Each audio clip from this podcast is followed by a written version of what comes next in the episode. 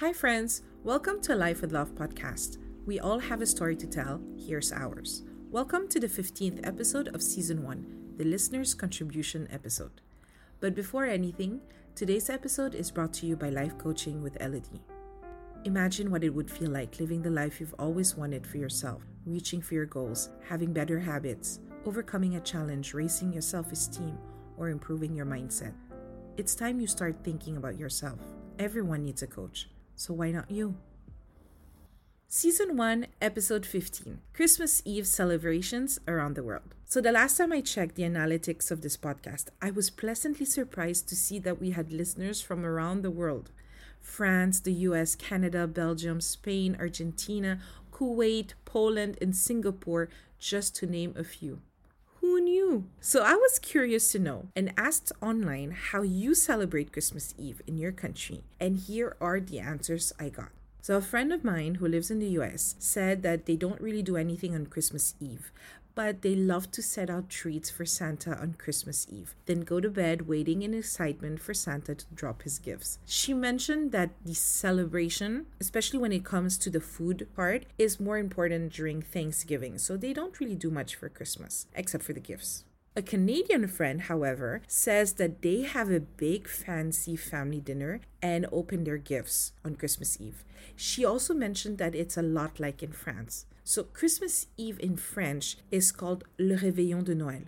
And when we celebrate Le Réveillon with my French family, traditional dinner includes a meat such as goose or duck, as well as foie gras and oysters for starters. The meal ends with the bûche de Noël, a rolled sponge cake decorated to look like a Yule log. And like in Canada, we open our gifts during the meal or right after. So, a listener from Spain shared that their Christmas Eve is called Noche Buena, which is how we also call it in the Philippines. And as part of the celebration, many families have a huge meal together that typically centers around turkey, lamb, or seafood. So, Catholics in Spain then might attend midnight mass or Misa de Gallo to celebrate the birth of Jesus with music consisting of guitars, hand drums, and tambourines. Listeners in Australia experience Christmas at the opposite of ours in Europe. Theirs is in the middle of summer. So Australians often have cold Christmas dinners, and on Christmas Eve, fish markets are packed with people hoping to stock up on seafood before the holiday.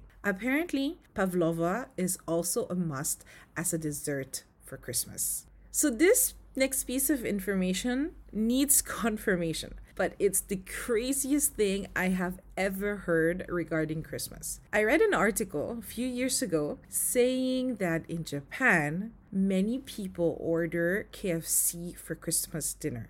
KFC, you know, the fast food Kentucky Fried Chicken.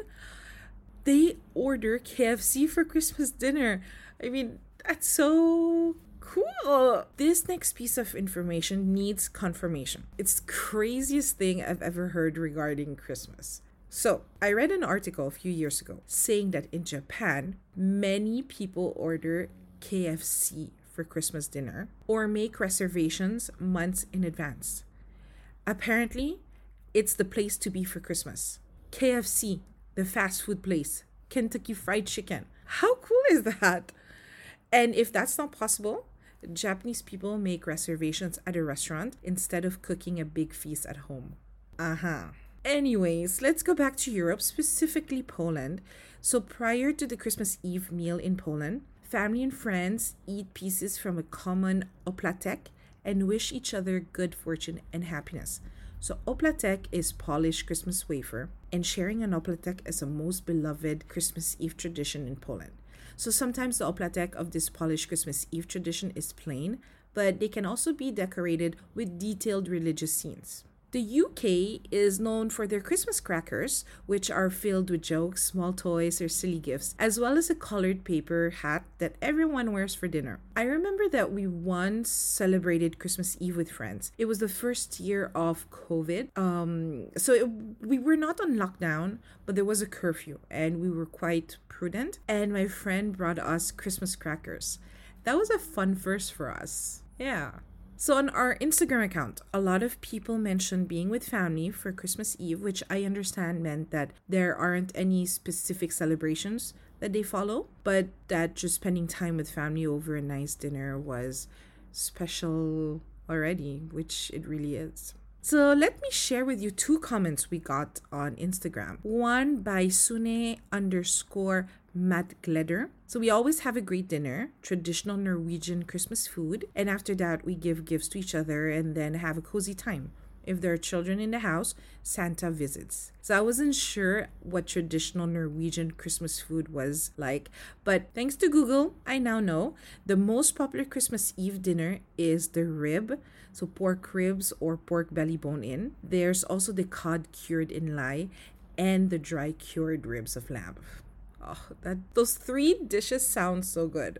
And finally, by Mama Mamafik underscore, so we have our Christmas uh, mostly on Christmas Day. So the Christmas celebration is celebrated on Christmas Day and not the Eve. Gifts, maybe Santa, food, and Donald Duck on television. Again, that's just so cool. Like, why Donald Duck, you know? Oh, maybe it's their family tradition. I love it. So that's the end of today's listeners' contribution episode. Thank you so much for contributing. I had a lot of fun reading your messages and educating myself as well. Thank you for listening until the end, and I truly hope that you enjoyed too. We have a Patreon account if you want to support our podcast or any of our other content creation. Head over to patreon.com slash a. You can support us for as low as one euro per month. You can also check out our blog, alifewithlove.com for the posts with photos and or videos and our Facebook and Instagram accounts as well. Thank you very much, my dear listeners. Take care and always remember, la vie est belle.